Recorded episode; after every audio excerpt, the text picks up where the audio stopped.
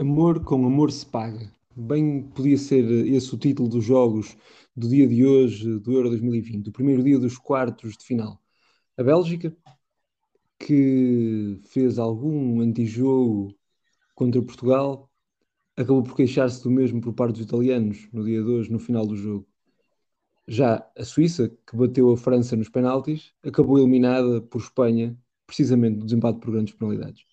Claro que os jogos foram muito mais do que isto, mas de uma maneira resumida, duas vitórias justas de italianos e de espanhóis a prometer umas meias finais verdadeiramente escaldantes. Mas para nos falar sobre isso, temos aqui o grande expert, o grande Ricardo.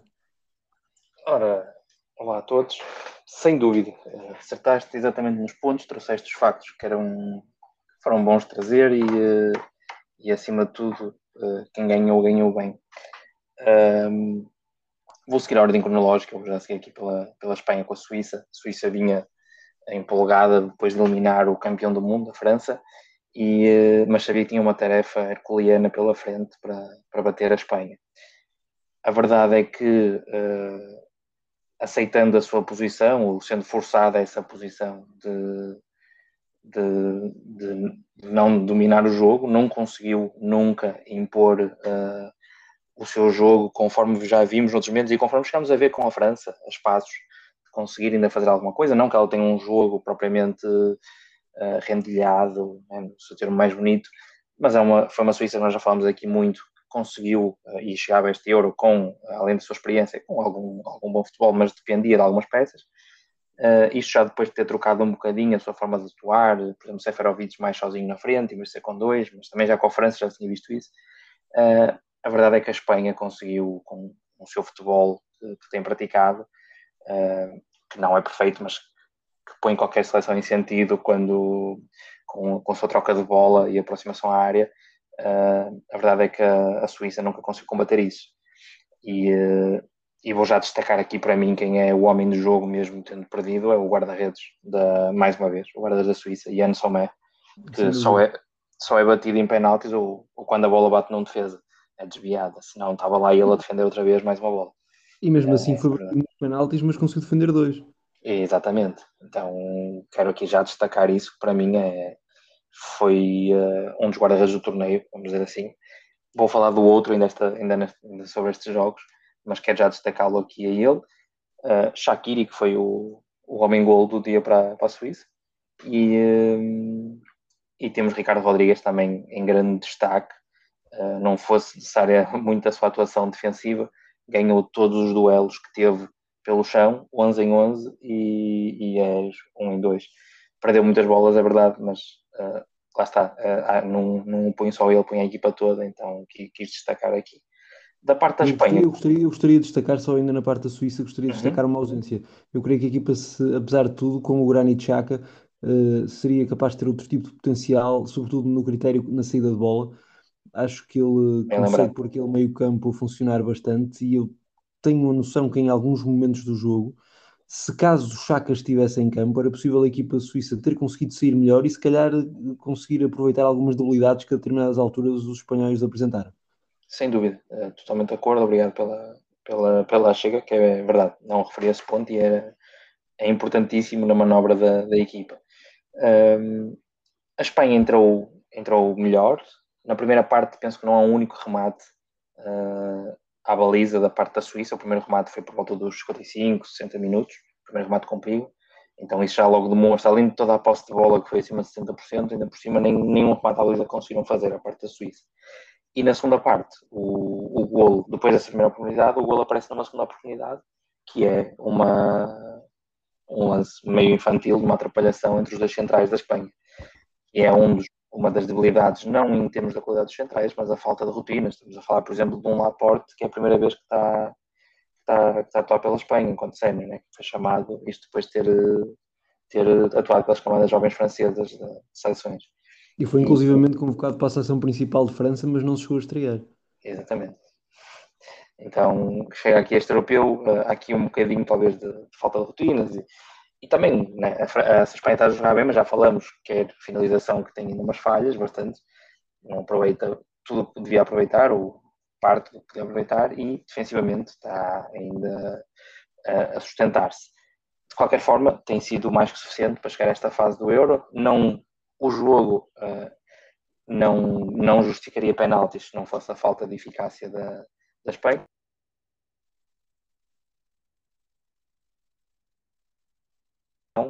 Mas uh, não está a ser o homem-gol que a seleção precisa e tem sempre que recorrer aos seus uh, extremos mais rápidos e à linha média aparecer, mas uh, extremos mais rápidos estou-me a referir a quem tem entrado e, e neste caso até marcaram os seus penaltis, uh, mas geralmente até tem marcado durante o jogo, que é o Dani Olmo e o Miquel Oyarzabal, têm sido os jogadores que entram no banco e fazem a diferença.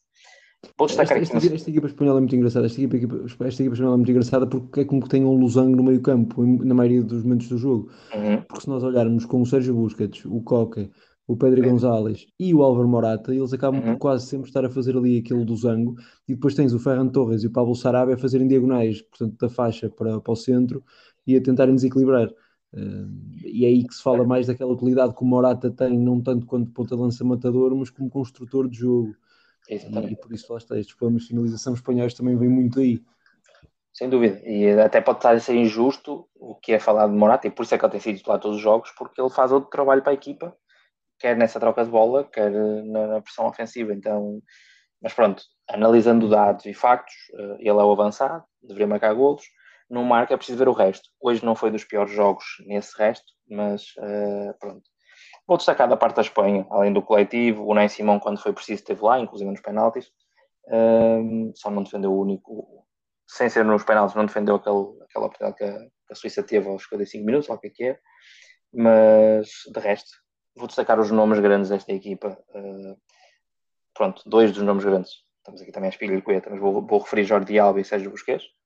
Acho que foram, além de tecnicamente, ou seja, o, o Alba até está no, no gol, está no lance do gol da Espanha, mas quer pelo que eles fizeram no resto do jogo, quer pelo, pela voz de comando que são nesta equipa de experiência, e depois uh, aquele que nos faz sonhar com o Iniesta, que até é mau compará-lo assim, que é, é mau para os dois, é mau para ele como pressão de carreira, é mau para o Iniesta porque o Iniesta é único, mas é o Pedri que uh, pronto, a sua qualidade de passe e visão de jogo sobressai nesta, nesta Espanha. Sem dúvida completamente, completamente de acordo com a tua, com a tua visão. Tu já destacaste também na parte em que falaste dos jogadores que entraram, mas eu gostei muito da entrada do Dani Olmo. Acho que, que, teve, teve um impacto positivo, mais até uh, no, no, prolongamento. Eu acho que ele, mais Sim. do que no, no, final do jogo, eu acho que ele no prolongamento tem uma, uma boa atuação. Um, e lá está, naquela fase em que o Sommer acabou por ser o, ainda mais gigante que aquilo que já tinha sido durante a partida, mas, mas subscrevo na, na, totalidade aquilo que tu disseste em relação à equipa, à equipa espanhola, que foi uma equipa que ganhou bem, uh, apesar de em muitos momentos não ter estado ao nível que, que já teve noutras ocasiões e, com, e os uh, suíços acabaram por, uh, com a sua estratégia, por condicionar um pouco o jogo, mais de condicionar o jogo espanhol, ter uma resposta assertiva àquilo que eles faziam mas uh, a ter que escolher alguém uh, para vencer teria mesmo que ser a equipa espanhola que acabou por fazer justiça nas, nas grandes penalidades, em que uh, começou a parecer que ia correr mal quando tens o capitão da equipa a falhar o primeiro penalti, mas é, a equipa mesmo com, com, a eventual juventude que, que tem acabou por, por contornar muito bem a situação e aproveitar o desacerto suíço. Sem dúvida. Acho que podes passar para outro jogo, acho que concordas comigo. Sim, sem dúvida. Podemos Pronto. passar para o prato forte do dia, para o prato principal, digamos Exatamente. assim. Exatamente. Opunha a equipa que eliminou Portugal, a Bélgica, contra a, a que agora vamos dizer poderosíssima Itália. E uh, embora aqui eu já tivesse dito que se tivesse que apostar alguém apostava na Itália, a verdade é que a Bélgica tem muito valor. Embora a Itália tenha começado melhor de domínio de jogo, quem teve as primeiras oportunidades foi a Bélgica quem tem as primeiras séries de oportunidades, já estava a Itália com o domínio do jogo a chegar mais à frente, mas a Bélgica optou pelo mesmo estilo que teve com Portugal. Uh, eu continuo a achar que isto tem muito a ver com a forma física uh, e Roberto Martínez apostou outra vez numa Bélgica mais expectante. Uh, com os jogadores que tem é um bocado estranho, porque ninguém duvida que a Bélgica tem o poder como tinha até chegar este Euro de dominar um jogo não só de ataque rápido, mas de dominar um coisa jogo. Que a equipa fazia, coisa que a equipa fazia. Exatamente. Foi uma surpresa. Ainda, na fase de grupos.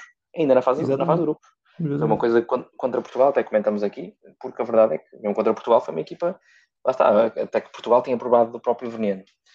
E agora achamos que podia acontecer isso com este início do jogo, porque lá está, a Itália entra a dominar, consegue inclusive até marcar um gol, ainda com, com Bonucci, em fora de jogo, mas no meio desse, de, esse gol fica no meio de dois lances, se não me engano, uh, que é um de Lukaku, outro de De Bruyne, se não me engano, agora posso estar a confundir, mas pronto, sim, são dois remates é perigosíssimos é que Donnarumma faz, faz duas brilhantes defesas, sobretudo a primeira, aquela palmada, a fazer-me lembrar guarda-redes míticos, uh, como Schmeichel e, e outros de, dos anos 90 e 2000, de, aquelas defesas que parece que a bola já passou, mas ele ainda pôs lá a luva. E a trazer um guarda-redes português, vou trazer Vitor Bahia também.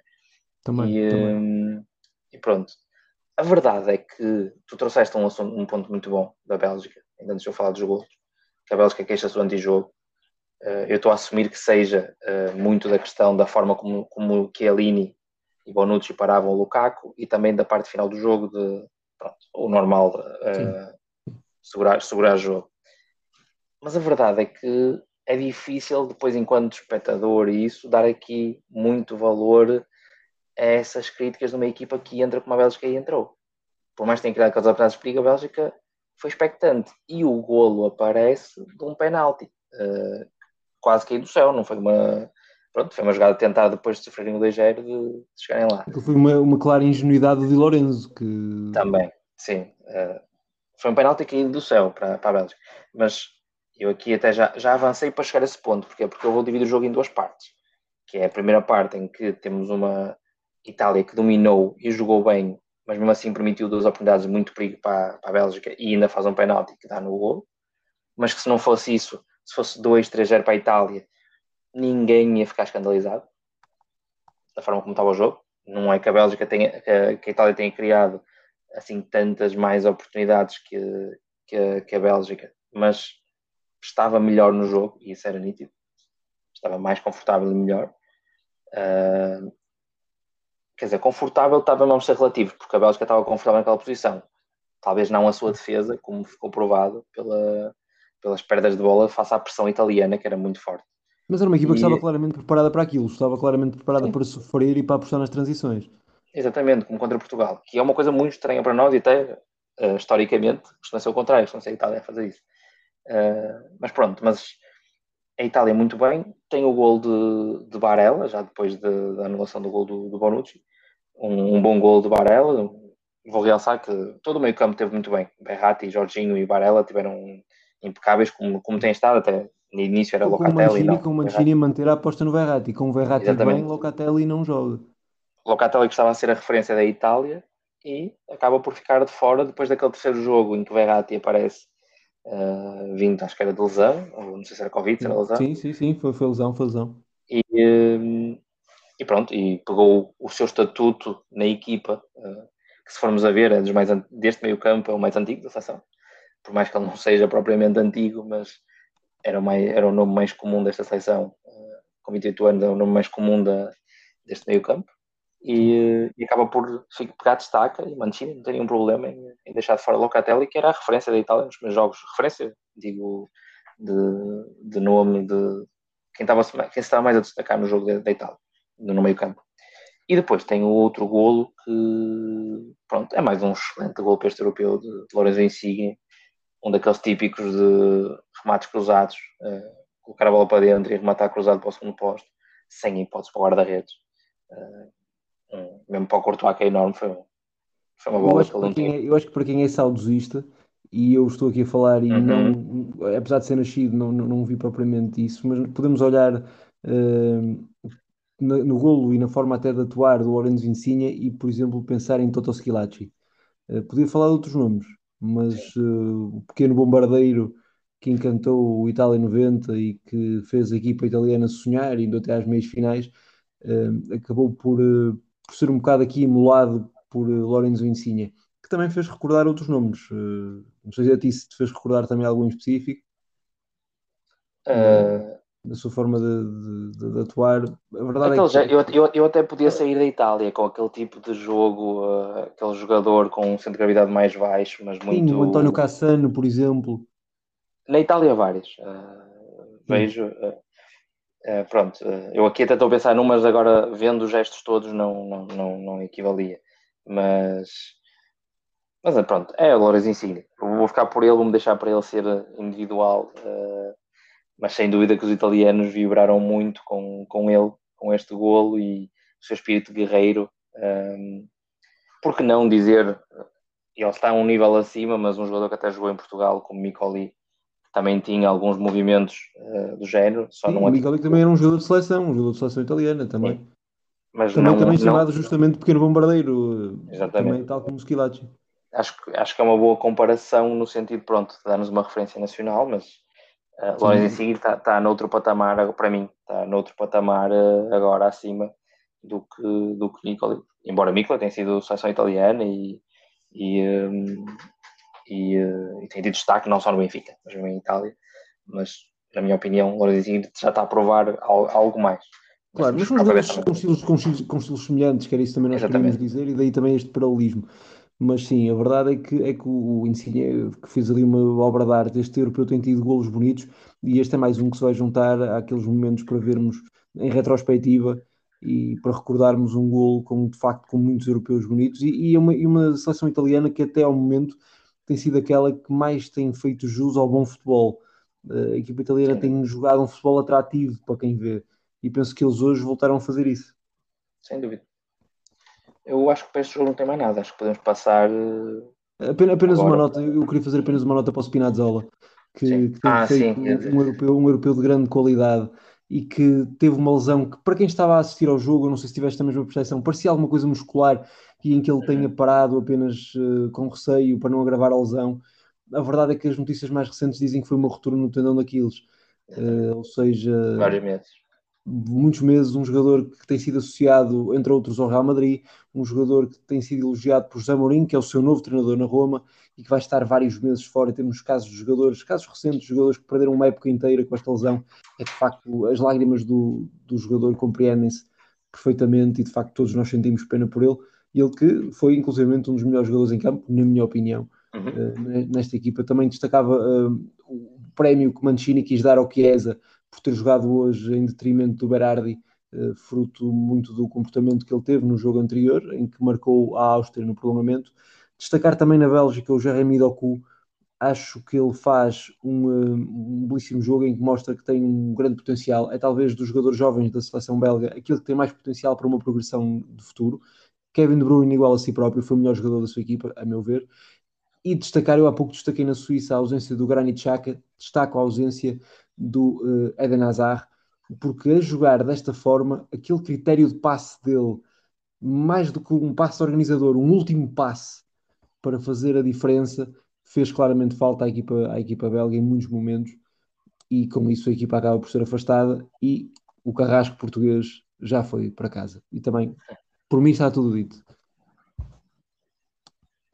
Ponto assente, acho que podemos passar para as previsões do. Sim, sim, podemos falar daquilo que, que, surge neste segundo dia de quartos de final, mais um dia com dois jogos, em que uh, as seleções uh, não terão tanto peso mediático como aquelas que jogaram, que jogaram hoje, mas onde existe de facto muita, muita curiosidade em ver de que forma é que determinados, determinadas equipas que são consideradas totais Dark Horse uh, se vão comportar. Um desses jogos é o jogo da Dinamarca contra a República Checa. Por um lado, uma equipa a querer fazer jus à herdeira da seleção de, de, de Antonin Panenka, da Checoslováquia, que sagrou campeã da Europa. Uh, do outro lado, a herdeira também da equipa campeã em 92, da equipa de Brian Laudrup, ou de Peter Schmeichel, por exemplo. São duas equipas que se defrontam uh, nestes quartos de final e que podem ver-se na câmara de uma final, quando ninguém apostaria neles. Mais a mais, a Dinamarca, e eu insisto nisto e vou dizer em todas as rondas que eles tiverem, uma equipa que se vê perder da maneira que se viu perder o seu melhor uh, jogador. No entanto, a Dinamarca tem que a considerar como uma favorita para este jogo. Apesar da República Checa ser uma equipa muito organizada, cujos jogadores têm feito um grande comportamento, com destaque, na minha opinião, para o Hollis, uh, que tem sido um, uma das revelações, se não a maior revelação do, do europeu, porque é um, é um centrocampista moderno, um jogador capaz de ter força física, mas também um critério de passe muito bom. Uh, a República Checa que também tem o Patrick Schick, que pode muito bem pôr em perigo a posição de Ronaldo como o melhor marcador da prova. É uma equipa que tem um grande potencial e eu não ficarei surpreendido que, uh, que a República Checa vença o jogo da manhã. Atenção, não é isso que eu estou a dizer. É um jogo em que as probabilidades estão muito igualadas, mas eu penso que a Dinamarca, além de ter, em termos individuais, alguns jogadores que se sobrepõem a, a outros jogadores por parte da seleção checa, eu creio que é uma equipa que a motivação que encontrou para escrever mais uma história bonita e inesperada, eu penso que, que isso faz da Dinamarca como a equipa favorita. De qualquer das maneiras, é um jogo muito interessante para, para se assistir, como de resto todos teriam que ser numa fase destas, mas não posso deixar de apostar na seleção dinamarquesa. Uh, alguma coisa queiras acrescentar sobre este jogo, Ricardo? Não, acho que falaste tudo. É um jogo, duas seleções que eu estou a gostar muito de ver, muito bem organizadas. Uh, a República Checa mais forte, talvez até nessa organização, a Dinamarca mais motivada e com um pouquinho, talvez, mais de ponderância atacante, mas uh, sem dúvida duas seleções que deixam água na boca para o jogo que se vão enfrentar. Sem dúvida. E depois temos o jogo uh, para perceber, é uma das três etapas que faltam para o futebol voltar para casa. É isso que os ingleses gritam, é isso que os ingleses cantam. A euforia britânica na, na, no pós-vitória contra a Alemanha foi algo de, de, inimaginável, ou melhor, inimaginável não direi. Os ingleses são eh, muitas vezes pródigos em passar do 8 para o 80 nestas coisas. E a questão que se vai colocar, sobretudo neste jogo, é até que ponto é que existe maturidade. Uh, nesta equipa britânica, melhor, melhor, na britânica é um erro dizê-lo, portanto, nesta equipa inglesa, uh, em uh, conseguir ultrapassar este desafio. O que é que eu quero dizer com isto? Após vencer aquilo que era considerado o principal obstáculo, pode haver uma descompressão. a equipa entra como claríssimo favorito contra a Ucrânia. Sabe que os seus jogadores são de valia superior. Sabe que, apesar de, na minha opinião, a Inglaterra não estar a ser uma equipa que deslumbra, está a ser uma equipa eficaz e que consegue uh, ser, merecer as vitórias que tem conseguido. A questão é: será que os jogadores vão entrar com o jogo ganho e já pensar na final ou na meia final? É que fazê-lo é meio caminho andado para serem eliminados, porque do outro lado está uma equipa uh, treinada por Andriy Shevchenko, que é alguém que sabe o que é ganhar grandes competições, não por seleções, mas por equipas um jogador que marcou uma era enquanto um dos grandes pontas de lança do futebol mundial e que como treinador também se está a revelar uma boa surpresa. Sim. É uma equipa que, que tem bons jogadores, é uma equipa que sabe justamente jogar como, como equipa, eh, é capaz de aguentar momentos do jogo em que sabe que não é superior para dar aquela estocada final com muito, muitas movimentações muito interessantes na, no ataque e, como tal, pode aproveitar qualquer fragilidade que uh, a Inglaterra lhe ofereça. Vamos imaginar um cenário que a Ucrânia consegue aproveitar uma situação dessas. Não sei até que ponto é que, em termos anímicos, uh, a equipa inglesa terá a capacidade de enfrentar os seus próprios monstros, os seus próprios demónios. É porque temos visto que a Inglaterra é muito forte defensivamente, mas não é muito. Não é, nem cria muitas oportunidades, nem é muito eficaz. Sem, sem dúvida. Temos o, o Harry Kane, que é um verdadeiro matador, e que não está, como já dissemos, na melhor forma e que se está, se calhar, a notabilizar mais pelo trabalho que faz em termos de, de, meio, de meio campo e transição portanto, do meio campo ao ataque, uh, do que propriamente como, como a marcar gols, onde tem sido Sterling uh, o, o homem que, que aparece nessas, nessas zonas. Portanto, quero eu dizer com isto que uh, se a equipa ucraniana conseguir aproveitar algum tipo de, de, de falta de consideração competitiva inglesa, pode muito bem dar-nos aqui uma surpresa e fazer aqui algo que ninguém espera, que é a Ucrânia chegar a uma meia final e os ingleses ficarem pelo caminho. Não há, no entanto, como fugir disto. A Inglaterra é clara favorita. Sim. Tem uma equipa muito forte, tem jogadores uh, que fogem ao anterior, anterior, ao anterior arquétipo de jogador inglês, aquele jogador mais físico, mais rápido, o herdeiro do kick and rush tem jogadores que conseguem fazer isso, sim, mas tem um perfume de futebol mais técnico uh, e, e, aí tenho que salientar o Grealish, que eu não sei se ele vai jogar de início ou não, mas tenho, tenho, tenho, lido uma expressão muito interessante sobre ele, que é aquele jogador que mesmo quando vem do banco é titular, uh, porque acaba por ser um jogador uh, fundamental na equipa, porque quando entra em jogo dá algo que os outros jogadores não conseguem, não conseguem dar, e nesse sentido, por tudo isto, coloco a Inglaterra como grande favorita à passagem para as meias finais. Sim, ia-te só trazer essa questão do Grealish, qual era a tua opinião, porque Mason Mount supostamente saiu, saiu do Bolton Clínico e, eh, e então eh, está tudo a prever que ele vai voltar à titularidade. Não quer dizer que também se ele não voltar que seja Jack Grealish a jogar. Eh, no último jogo nenhum dos oito, claro. mas queria, pronto, se tinhas, se tinhas, estavas a par disso, tinhas alguma, alguma ideia. Eu diria que Mason Mount estando em condições joga, mas também lá está. a Ucrânia pode jogar com, com três defesas e não sabemos se a Inglaterra volta ao esquema original, os quatro defesas, dois trincos e, e Mason Mount, ou Jack Willis, ou se vai continuar com o esquema de três defesas que apresentou contra, contra a Alemanha. E eu aposto num esquema de, de mais uh, tradicional, não aposto que eles, que eles voltem aos três defesas. Acho que vão voltar à fórmula inicial e, e acredito que vai jogar o, o Mount porque eu acho que Southgate gosta de ver Grealish entrar em campo, sobretudo para fazer a diferença. Pegar-nos numa altura em que o jogo possa estar mais amarrado e mas a dar sinais que pode soltar-se, que pode abrir e ser ele uma espécie de abre-latas nessa fase. E por isso acho que ele não será titular, mas acho que tem tudo para entrar e quem sabe ser essencial na partida.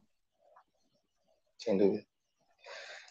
Ora bem, sendo assim, acho que por hoje estamos conversados. Sim, temos que, deixar, temos que deixar um aviso aos nossos ouvintes. Uh, o europeu entra em mais um hiato até às meias finais e nós faremos a análise uh, de, do dia de amanhã e a antevisão de, de, do primeiro dia de meias finais, não é? da primeira meia final. Faremos isso no dia 6 de julho, ao meio-dia, como é a hora habitual em que o nosso programa vai para o ar. E voltaremos então nesse dia, despedimos até lá, desejando um ótimo fim de semana, mas isso deixo-te a ti fechares o programa que tenho a certeza que vais fazer com a tua classe habitual. Sim, só dizer que esperar que aproveitem, aproveitem para, para descansar uh, destas emoções que, que já estaremos logo de volta com, com as meias finais deste europeu que estamos ansiosos para, para seguir. Já falta pouco para acabar, é uma sensação, quase, um misto de sensações. Exatamente. É um misto de sensações. É sempre, é, é sempre igual, passa sempre super rápido. Estas europeus e mundiais. É... Mas pronto, ainda temos muito para aproveitar, muitos golos uh, para ver e, uh, e um bom europeu para, para fechar em beleza. Obrigado a todos.